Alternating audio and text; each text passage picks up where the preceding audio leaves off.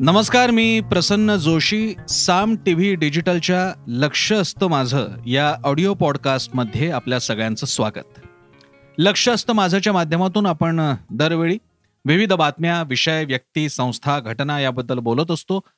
बातम्यांबद्दल तर आपण बोलतोच मात्र बातमी न होऊ शकलेल्या बातमीमध्ये दडलेल्या असे काही विषय असे काही मुद्दे जे वेगळ्या पद्धतीनं वेगळ्या दृष्टिकोनासह उलगडून दाखवण्याची गरज आहे. अशा सगळ्या बाबींबद्दल आपला बोलण्याचा हा कार्यक्रम म्हणजे लक्ष असतं माझं audio podcast Saam T V डिजिटलवर. आजचा विषय आपण स्टँडअप कॉमेडियन वीर दास याच्याशी संबंधित याच्या भोवती असणारा असा विषय घेतलेला आहे. अगदी थोडक्यात सांगतो कारण अनेकदा हा विषय तुम्हाला माहीत असणं स्वाभाविक आहे भरपूर बातम्या झालेल्या आहेत त्याच्या.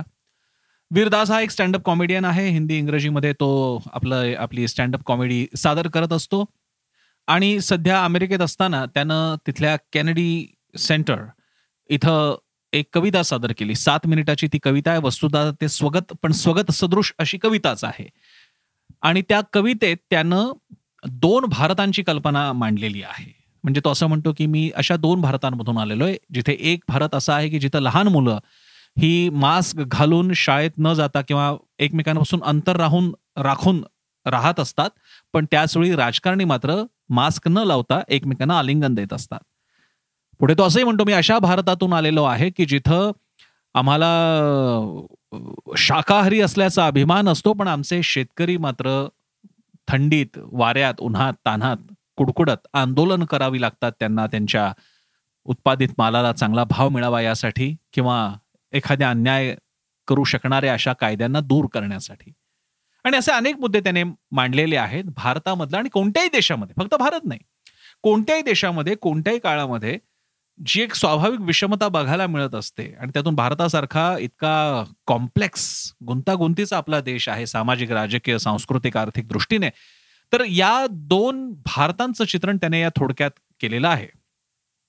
आणि ही कविता झाल्यानंतर त्याच्यावर प्रचंड टीका सुरू झाली. त्याच्यावरती दोषारोप सुरू झाले. त्याला देशद्रोही ठरवण्यात आलं. काही जणांनी तर असंही म्हटलं की परदेशात जाऊन भारताची बदनामी केली. काही जण आता अमेरिका कशी वाईट आहे अमेरिकेत कसे रेपचे उच्चांक होत आहेत कारण त्याच्यात एका ठिकाणी तो असंही म्हणतो की मी अशा भारतातून येतो की जिथे दिवसा बाईला पूजलं जातं स्त्रीला महिलेला पूजलं जातं आणि रात्री तिच्यावर सामूहिक बलात्कार होतात. आणि त्याचं उत्तर म्हणून मग अमेरिकेत कशा प्रकारे बलात्कार वाढलेले आहेत तिकडली आकडेवारी काय आहे? भारत अन्य अनेक घटकांच्या बाबतीत किती पुढारलेला आहे हे सुद्धा त्याच्या तोंडावरती फेकण्याचा प्रयत्न होतोय. माझ्या विषयाकडे जाण्यापूर्वी त्याने याबद्दल स्पष्टीकरण सुद्धा त्यानंतर दिलं ट्विट करत की मी भारताबद्दल काहीही गैर बोललेलं नसून मलाही भारताचा अभिमान आहे. मात्र भारतातल्या ज्या विषमता मला स्वाभाविकपणे दिसत आहेत त्या मांडायचा मी प्रयत्न केलेला आहे. आणि आपल्याला ज्या भारताचा अभिमान आहे तो अभिमान घेऊन आपण त्या विषमतेवरती काम करायचं अशा आशयाचं त्याने पोस्ट पण केलेली आहे. आता हा झाला एक विषय. माझ्या ऑडिओ पॉडकास्टचा विषय मात्र हा फक्त स्टार्टिंग पॉईंट घेऊन खरा विषय हा आहे. ज्याला मी नाव असं दिलंय की आपल्याला काटेरी कविता आणि टोकदार कवी पचत का नाहीत? विशेषत भारतामध्ये आणि त्यातही महाराष्ट्रामध्ये अशा काटेरी बोचणाऱ्या टोचणाऱ्या कवींची परंपरा आहे. फार कशाला? महाराष्ट्रातलं तर कवींचं कुलदैवत म्हणता येईल कवींचा मूळ पुरुष म्हणता येईल. महाराष्ट्रातला पहिला कवी ज्यांचं वर्णन केलं जातं ते संत श्रेष्ठ तुकोबा यांचे काही अभंगता अंगावर काटा आणणारे आहेत सोलून टाकणार आहेत. काय करणार आहात तुकोबांचं? दलित पॅन्थरचे संस्थापक अध्यक्ष नामदेव ढसाळ जेव्हा म्हणतात की स्वातंत्र्य कोणत्या गाढवीचं नाव आहे? आणि स्वातंत्र्यानंतर सुद्धा भारतातल्या या देशातल्या एका प्रचंड मोठ्या समाजाला वंचित राहावं लागतं जाती व्यवस्थेचे चटके सहन करावे लागतात साध्या साध्या स्वाभाविक आणि अपेक्षित अशा गरजा सुद्धा पूर्ण होत नाहीत. तर मग हे स्वातंत्र्य आमच्या काय कामाचं असा खडा सवाल तेव्हा ते करतात. तेव्हा त्यांना तुम्ही देशद्रोही ठरवणार आहात का? नामदेव ढसाळ राजा ढालेंच्या कविता बॅन करणार आहात का? तिकडे आता नुकताच कोविडच्या काळामध्ये पारुल खक्कर या कवयित्रीनं एक कविता लिहिली होती शववाहिनी गंगा. आणि शववाहिनी गंगा हे एक नुसतंच रूपक म्हणून नव्हे कारण शब्दशहा नदीपात्रातून शव सोडण्यात आली होती. आणि लावारिस बेवारस सडत जाणारी कोणी वाली नसलेली अशी ही शव जाताना अनेकांनी पाहिली बातम्यांमध्ये सुद्धा पाहिली. आणि त्याबद्दल त्यांनी ती कविता लिहिली शववाहिनी गंगा. यावरती सुद्धा या अनुषंगाने सुद्धा त्यांनी टीका केली टिप्पणी केली. कवींचा हा विद्रोह कवींनी हे अशा प्रकारे समाजातलं न्यून व्यंग मांडणं ही काय आताची गोष्ट नाही. मी जसं म्हणालो नामदेव ढसाळ्यांची कविता खूप वर्षांपूर्वीची तेव्हा काँग्रेसचं शासन होतं. किंवा ज्याला आपण म्हणून प्रामुख्यानं काँग्रेसी काळ होता त्या काळात. गोरख पांडे नावाचे फार मोठे कवी होऊन गेले.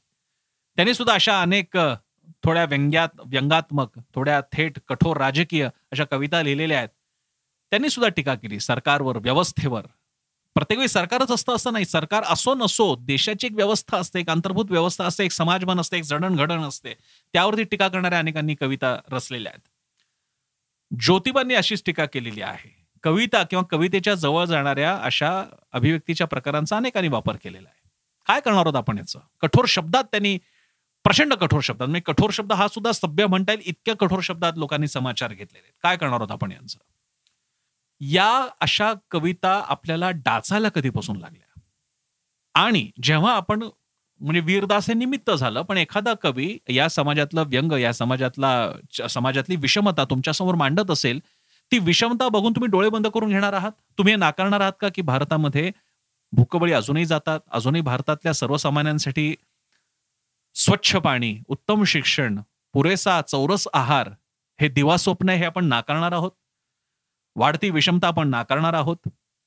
हे खरं आहे आमच्या देश आज जगातली तिसरी आर्थिक लष्करी वगैरे महासत्ता आहे. हे खरं आहे की जगामध्ये भारताचा बोलबाला आहे. हे खरं आहे की भारत आज विकसित राष्ट्रांना सुद्धा डोळ्याला डोळे भिडवून त्यांच्याबरोबर वागतो बोलतो.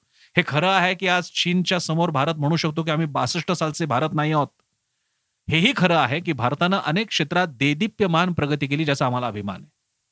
पण त्याच वेळी या प्रगतीला विरोध होऊ शकेल किंवा या प्रगतीच्या विरोधात जातील अशा गोष्टी जेव्हा इथेच घडतात तेव्हा त्या प्रगतीचे पाईक म्हणून आणि समर्थक म्हणून आपण प्रश्न उभे करायचे की नाही? ज्या भारतामध्ये सुपर परम कॉम्प्युटर निर्माण होतो तिथे जेव्हा अंधश्रद्धा बघायला मिळते तेव्हा प्रश्न विचारायचा की नाही? ज्या जो देश ग्रीन रेव्होल्युशन नंतर अन्नधान्याच्या बाबतीत सुजलाम सुफलाम होतो पीतक्रांतीच्या नंतर तेला तेलबिया तेलाच्या बाबतीत पुढाकार घेतो आणि पुढारलेला होतो दुग्ध क्रांतीच्या नंतर दुधाच्या बाबतीत दूध दुभतं आमच्या देशामध्ये बघायला मिळतं पण त्याच वेळी एक मोठा समाज वर्ग घटक आपलेच बांधव भगिनी या गोष्टींपासून वंचित आहेत हे आपण नाकारणार आहोत का? हे खरं आहे की आमच्याकडे उत्तम उत्तम आता प्रायव्हेट विद्यापीठं व्हायला लागलेली आहेत. वायफाय वगैरेच्या आम्ही गोष्टी करतोय आणि ऑनलाईन शिक्षणाचं आम्ही म्हणतोय. पण त्याच वेळी दर्जेचं शिक्षण द्यायला आजही भारतातली विद्यापीठं नव्हे परदेशातच विद्यार्थी जातात हे नाकारणार आहोत आपण. आणि अशा स्थितीमध्ये हे न्यून हे वैगुण्य हे व्यंग ही विषमता आपल्याच एखाद्या बांधवाने ती मांडली तर आपण काय करणार आहोत? काही जण म्हणतील अहो मांडा की. पण भारतात मांडा. अमेरिकेत जाऊन कशाला मांडताय? त्या गोऱ्यांसमोर त्या परदेशी लोकांसमोर आपल्या देशाचं कशाला सगळं दाखवत आहे बरोबर आहे हा मुद्दा. जरा याही मुद्द्याकडे आपण वळूयात. आज जागतिकीकरणाच्या काळामध्ये खरंच काय आपलं काय आपल्या घराच्या उमऱ्यातलं आतलं आणि काय बाहेरचं नेमकं कसं ठरवायचं? समजा वीरदास किंवा तुमच्यापैकी कोणीही एखाद्या अशा जाहीर कार्यक्रमामध्ये ऑनलाईन सहभागी झालेला आहात. आणि तुम्ही किंवा तुमच्या एखाद्या सहकार्याने भारतातल्या काही एक आर्थिक स्थिती किंवा भारतातली गरिबी भारतातल्या अन्य काही साक्षरतेचं प्रमाण भारतातल्या उच्च शिक्षणाचं प्रमाण किंवा जे काय असेल ब्रेन ड्रेन अशा विषयाबद्दल काही भाष्य केलं. आणि ते भाष्य ऐकण्यासाठी या झूम मिटिंगवरती हजारो लोक किंवा शेकडो लोक जगभरातून जोडले गेले असतील. तर तुम्ही असं म्हणणार की हे जगाच्या समोर भारताची बदनामी केली? आजच्या काळामध्ये भारतातल्या माध्यमांकडून भारतामधूनच केलेलं वार्तांकन जेव्हा इंटरनेटवरती अपलोड होतं ते त्याच क्षणी जागतिक बनतं हे साधी गोष्ट आपल्याला लक्षात येत नाही. आपण अशा नंदनवनात आहोत का की भारतात घडलेली घटना ही जगभरात आपण सांगितली नाही तर जगाला कळत नाही असा आपला भ्रम आहे का? तर या भ्रमातून बाहेर यायला हवं. आज प्रचंड कनेक्टेड अशा युगामध्ये पाश्चात्य किंवा जागतिक माध्यमांची उपस्थिती भारतात आहे आणि भारतातल्या माध्यमांच्या कडून होणारं वार्तांकन हे इंटरनेटवरती जात आहे. त्यामुळे सगळ्यांना सगळं कळत आहे ती माणसं सुद्धा उघड्या डोळ्यांनी देशाकडे बघतायत. प्रगतीचं कौतुक करतायत विषमतेबाबतीत प्रश्न उपस्थित करतायत. जसं की आपण त्यांच्या देशांबद्दल करू शकतो. ट्रम्पच्या कारकिर्दीमध्ये आणि ट्रम्पचा उतरता काळ झालेला आलेला असताना कॅपिटॉल हिलवरती जो हल्ला झाला तो बघून आम्हा भारतीयांना एकाच पातळीला आम्हाला वाटलं हे काय चाललंय अमेरिकेत? आणि त्याच वेळी अभिमान वाटला अरे आमच्या देशातल्या संसदेवरती आमच्याच देशवासियांचा असा मोर्चा घेऊन संसदेत घुसलेले वगैरे असले प्रकार नाही घडले याचं आम्हाला बरं वाटलं. पुतीन सारखी एकाधिकारशाही आणि शी जिनपिंग यांची चीनमधली जवळपास झालेली हुकुमशाही आमच्याकडे नाही याचा आम्हाला अभिमान आहे. पण आम्ही त्या विषयांबद्दल बोलतो. कारण आता जग कनेक्टेड आहे आणि तुमच्या सगळ्या गोष्टी सगळ्यांपर्यंत जात आहेत. तुम्ही सुद्धा व्यक्त होता ते सुद्धा व्यक्त होतात. आणि इथे तर वीरदास कॅनडी सेंटरमध्ये जवळपास भारतीय क्राऊड असलेल्याच लोकांसमोर बोलत होता. मग आम्हाला एवढं झोंबा झोंबायचं कारण काय? असं आहे का की आम्ही घाबरतो? आम्ही कवीच्या या प्रश्नांना घाबरतो? आम्ही घाबरतो का? आम्हाला नकोस आहे का ते चित्र? आम्हाला नकोस आहे का ते चित्र की या उंच उंच शहरांच्या या उंच उंच इमारतीच्या शहरांच्या भागामध्ये या इमारतींच्या मध्ये दडलेली एक प्रचंड मोठी झोपडपट्टी. तिथे आहेत असं अगणित प्रश्न. आम्हाला त्या झोपडपट्टीतून मिळणारं स्वस्त श्रम तर हवं आहे. पण आम्हाला त्या झोपडपट्ट्या नकोय शहराच्या मध्यभागी कारण त्या दिसतात एखाद्या घाणेरड्या व्रणासारख्या एखाद्या सुंदरबाईच्या चेहऱ्यावर. असं असेल तर आम्ही स्वार्थी अप्पलपोटी आहोत. आणि म्हणूनच कवीचे हे कोरडे आपल्यावरती ओढवून घेण्याची तयारी आपली पाहिजे. कारण तो स्वातंत्र्याचा गाभा आहे तेच उदार आणि विचारशील अशा व्यक्तिमत्वाचं लक्षण आहे. आणि त्यासाठी तुम्हाला फार मोठं काही बुद्धिवादी असायचं कारण नाहीये. साधा माणूस संवेदना जागृत असणारा माणूस या गोष्टींबद्दल आक्षेप व्यक्त करणार नाही. मी याच बाबतीतला फेसबुकवरचं जेव्हा पॉडकास्ट करत होतो त्यावेळी अशाही प्रतिक्रिया आल्या की हा कॉमेडियन म्हणून घेतो स्वतःला पण कॉमेडी तर काहीच नव्हती. काय गंमत आहे पहा. कॉमेडियन म्हटलं की त्याने फक्त हसवलंच पाहिजे असा एक विचित्रच आपला भ्रम असावा. पु ल देशपांडे हे त्या अर्थानं फक्त विदूषकच ठरतील. वस्तुता पुर देश पु ल देशपांडेंनी आयुष्यात त्या अर्थानं कधी विनोद केलेला नाही जो फक्त खळखळून हसवतो. त्यांनी व्यक्ती समाज त्याचं वागणं बोलणं मानसिकता याच्यातलं व्यंग छान पद्धतीने समोर आणलं आणि स्वाभाविकरित्या तुमच्या चेहऱ्यावर हसू खुललं. पण त्याच वेळी तुम्हाला हे जाणवलं की अरे समाजाचे किती स्तर आहेत. तुम्हाला गरिबी तुम्हाला अंतू बरोबर असाही म्हणतो की घरात काही लाइट बीट नको कोणाला आम्हाला आमचं दारिद्र्य दाखवायचं आहे असं ज्यावेळी तो म्हणत असतो आणि पूर्ण अंतू बर्वाच्या अनेक गोष्टींवरती आपण हसत असतो तेव्हा अंतू बर्वा आणि त्याचं घर आणि ती एक स्वाभाविकपणे आलेली त्या काळाचं देणं असलेली गरिबी याच्यामुळे आपल्या डोळ्या डोळ्याच्या कडा ओलाव्या ओला ओल्या व्हाव्यात ही सुद्धा अपेक्षा असते. आज या व्हिडिओच्या या या कवितेच्या बाबतीत आज प्रचंड गडबड होते आहे. भरपूर टीका टिप्पणी सुद्धा होते आहे. मला काळजी वाटते. जर का इतक्या साध्या साध्या गोष्टी आपल्याला पचणार नसतील तर उद्या जे वीरदाशा बाबतीत झालेले उद्या हेच लोक टीका करणारे पोलीस कंप्लेंट करणारे उद्या भारतातल्या माध्यमांना म्हणतील की अरे हे काय दाखवताय तुम्ही? तुम्हाला काय फक्त गुन्हेच दिसत आहेत तुम्हाला फक्त बलात्कारच दिसत आहे तुम्हाला हेच दिसतंय की वस्तीमध्ये कसा रस्ता झालेला नाही आणि कुठे रस्ता उखडून ठेवलेला आहे? तुम्हाला फक्त हेच दिसतंय की दुष्काळामुळे आणि ओल्या दुष्काळामुळे शेतकऱ्यांना कशी भरपाई मिळालेली नाहीये? जरा दाखवा की प्रगतीचे आमचे वाढलेले आकडे. आणि म्हणून आज कवीपासून सुरुवात आहे उद्या पत्रकारापर्यंत आणि एकदा पत्रकार सुद्धा झाला की सर्वसामान्य माणसापर्यंत जो प्रश्न विचारणार आहे त्याला सुद्धा विचारला जाईल अरे तुला प्रगतीचे आकडे नाही का दिसत आहेत? आणि ती वेळ येऊ नये म्हणूनच थोडस आपण जागृत राहिलं पाहिजे प्रश्न विचारला पाहिजे. आणि हाच प्रश्न विचारतात प्रज्ञा दया पवार त्यांच्या एका कवितेला इथे उद्धृत करून मी थांबतो. फार छान कविता आहे. आणि त्याच्यात त्यांनी कवी कसा असायला हवा कवी स्वाभाविकपणे काय बघू शकतो आणि ते त्याच्याकडनं कसं बघितलं जाऊ नये अशी अपेक्षा असते याबद्दलची कविता आहे तेवढी मी फक्त इकडे मांडतो आणि मी थांबतो. प्रज्ञा दया पवार यांची कविता आहे कवीनं कसं निखळ कवीच असावं? ही दृश्य. विभागणाऱ्या सांस्कृतिक रेषांची. कणव न टाळता पोटच्या तीन मुलांना सढळ विकून टाकणारी. दखलपात्र बाई. विमनस्क चाललेला म्हातारा इरसाळ शिव्या हसडत असह्य रिकाम्या रस्त्यावरून. कुणीतरी फेकून दिलेली अर्धी मूर्ती सिगरेट पाचव्यांदा ओढणारी सर्वच मुलं. एक जख नागवी भिकारीण खारं पाणी छिनून घेतले जिच्या डोळ्यातून. आता हे पडलेत सगळेच तपशील कधीपासून उघडे वाघडे. आणि राव तुम्ही खुशाल म्हणताय कवी न कसं निखळ कवीच असावं. किती छान पद्धतीने त्यांनी त्यांनी कवी कवीचा धर्मच त्यांनी मांडलेला आहे प्रज्ञादया पवारांनी.